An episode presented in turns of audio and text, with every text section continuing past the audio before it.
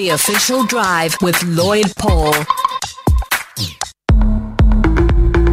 It's 4.30 on Human Rights Day. It's a Monday afternoon right here on the official drive. Now, guys, what does home mean to you? Is it about a sense of belonging? And these are pertinent questions as we commemorate Human Rights Day in South Africa today. Writer and political economist Ismail Lagardien explores this in his book, Too White to Be Colored, Too Colored to Be Black. And it's our pleasure to have him live on Lotus FM on the official drive this afternoon. Good afternoon, Ismail. Welcome to the show.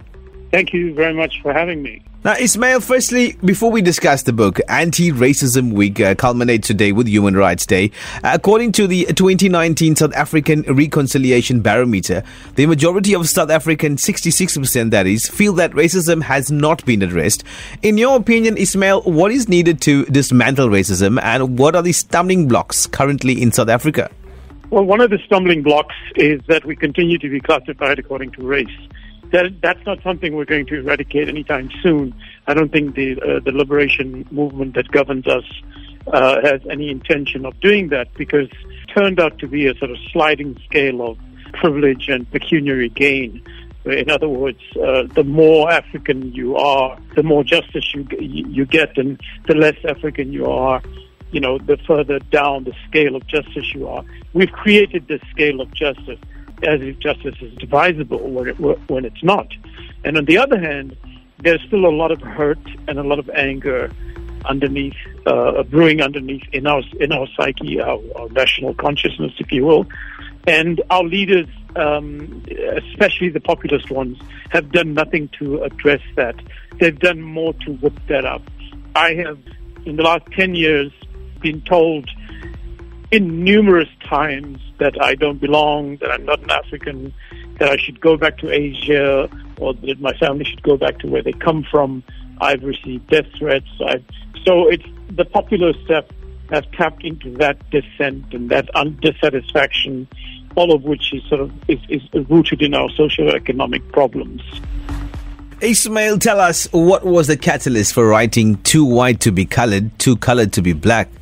Well, the catalyst was it. It wasn't sort of a cathartic moment. You know, it it just sat with me uh, for a couple of months, and then my I, I discussed it briefly with a publisher friend, a, a very good friend of mine, and she said, "Why don't you sit down and write it?"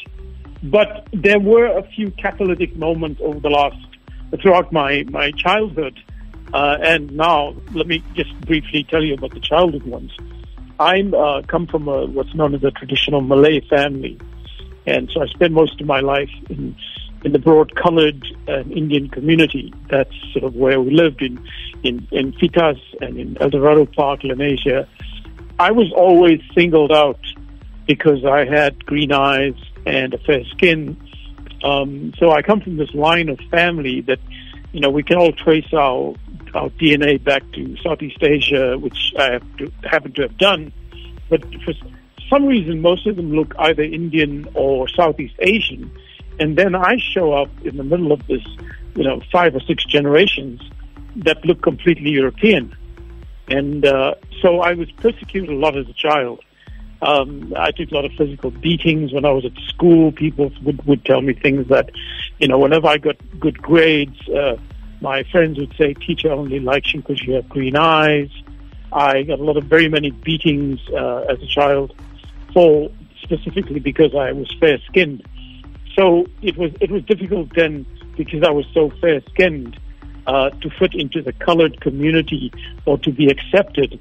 Although you know I shouldn't, you know it wasn't all bad, it, but I did go through a lot.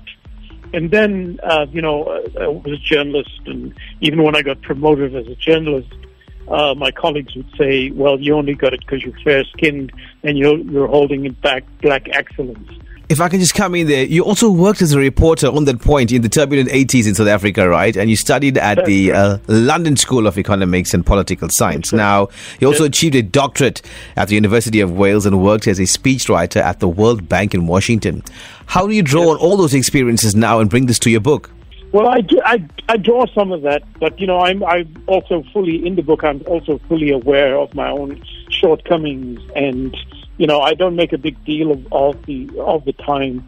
There there are times that help shape my current outlook on life, but you know, I don't claim any greatness or praise from all of those things.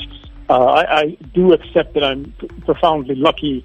Um, you know, nobody in my family has finished high school, and I come from a community, you know, not unlike vast communities in, in Phoenix or Chatsworth, where you know the poverty is rife large families, and we're all struggling to make ends meet. So, I, for some reason, I was just very lucky that I, uh, some people thought I was clever, and I managed to get scholarships and go and study abroad, and then I ended up in the office of the chief economist of the World Bank.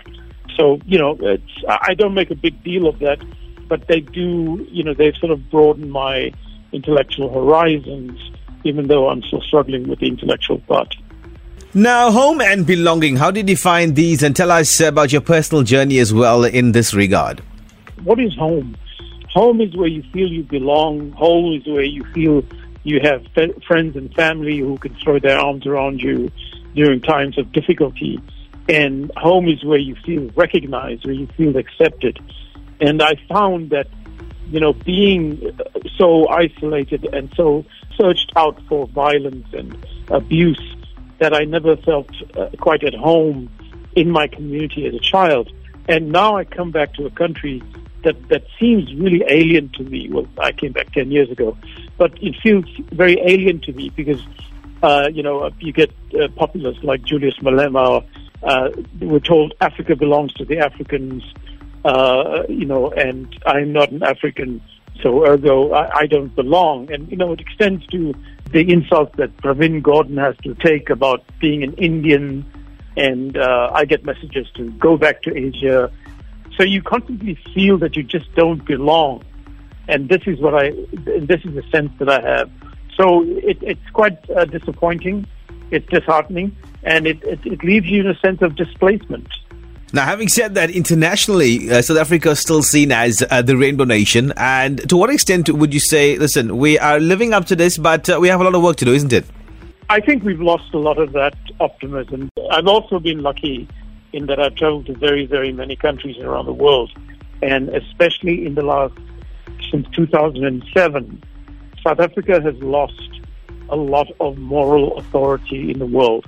When Nelson Mandela was around, when uh, Thabo Mbeki, early in Thabo Mbeki, and we had Trevor Manuel as finance minister, Tito Mboweni as governor of the Reserve Bank, South Africa became recognized for its excellence and for the moral authority.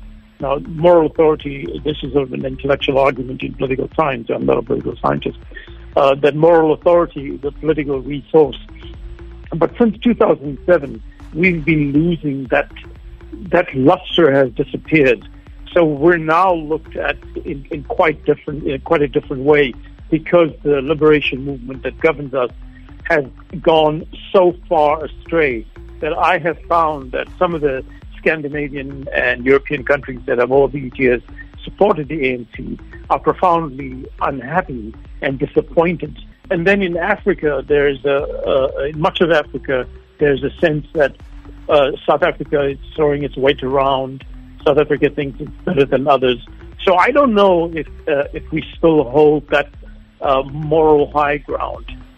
Now, Ismail, for young South Africans, right, the born frees, the millennials, would you say they are perhaps more successful in breaking down the racial barriers and socio-economic divisions?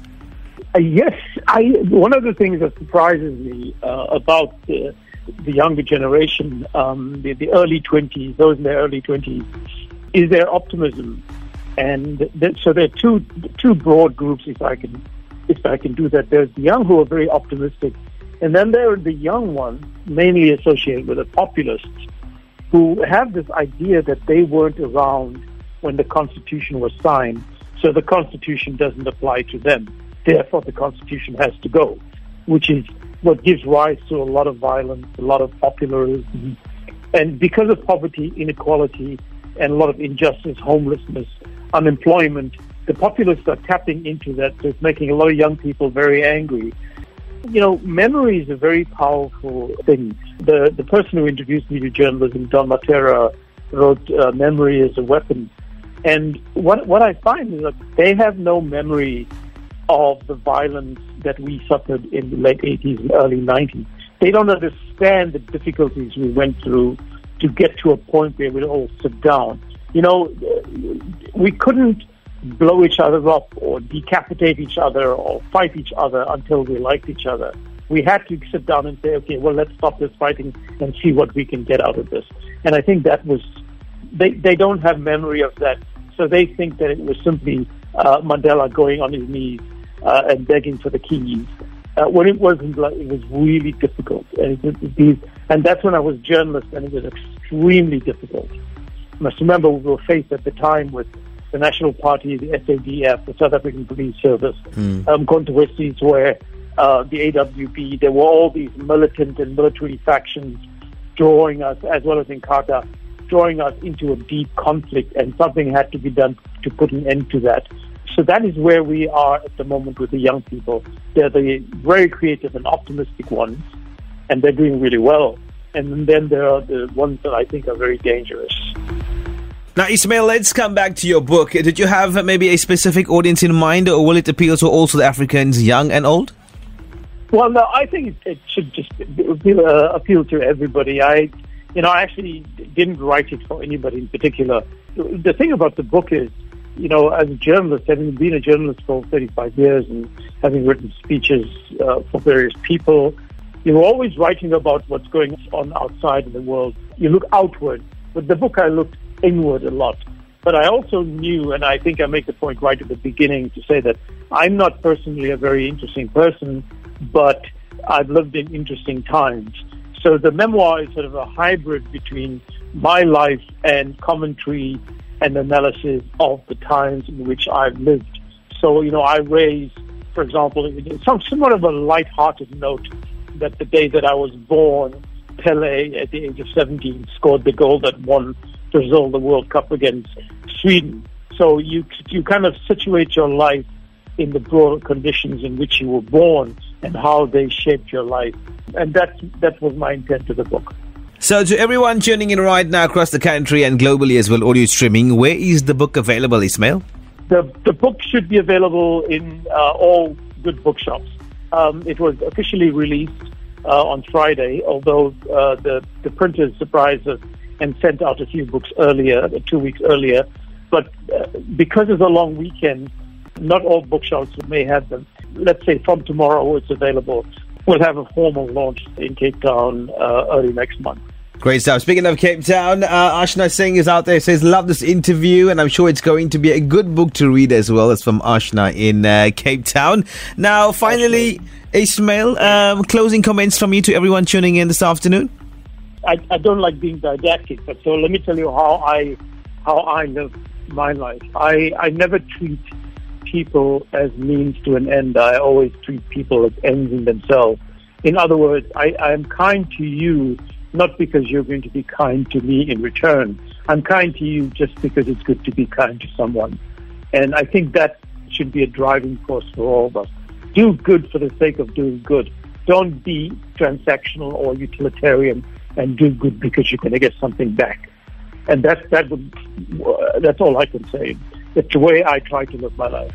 Great stuff indeed. Writer and political economist Ismail Lagardien. Thank you very much for joining us live on the official drive this afternoon. All the best with the book and God bless you. Thank you very much. You're welcome.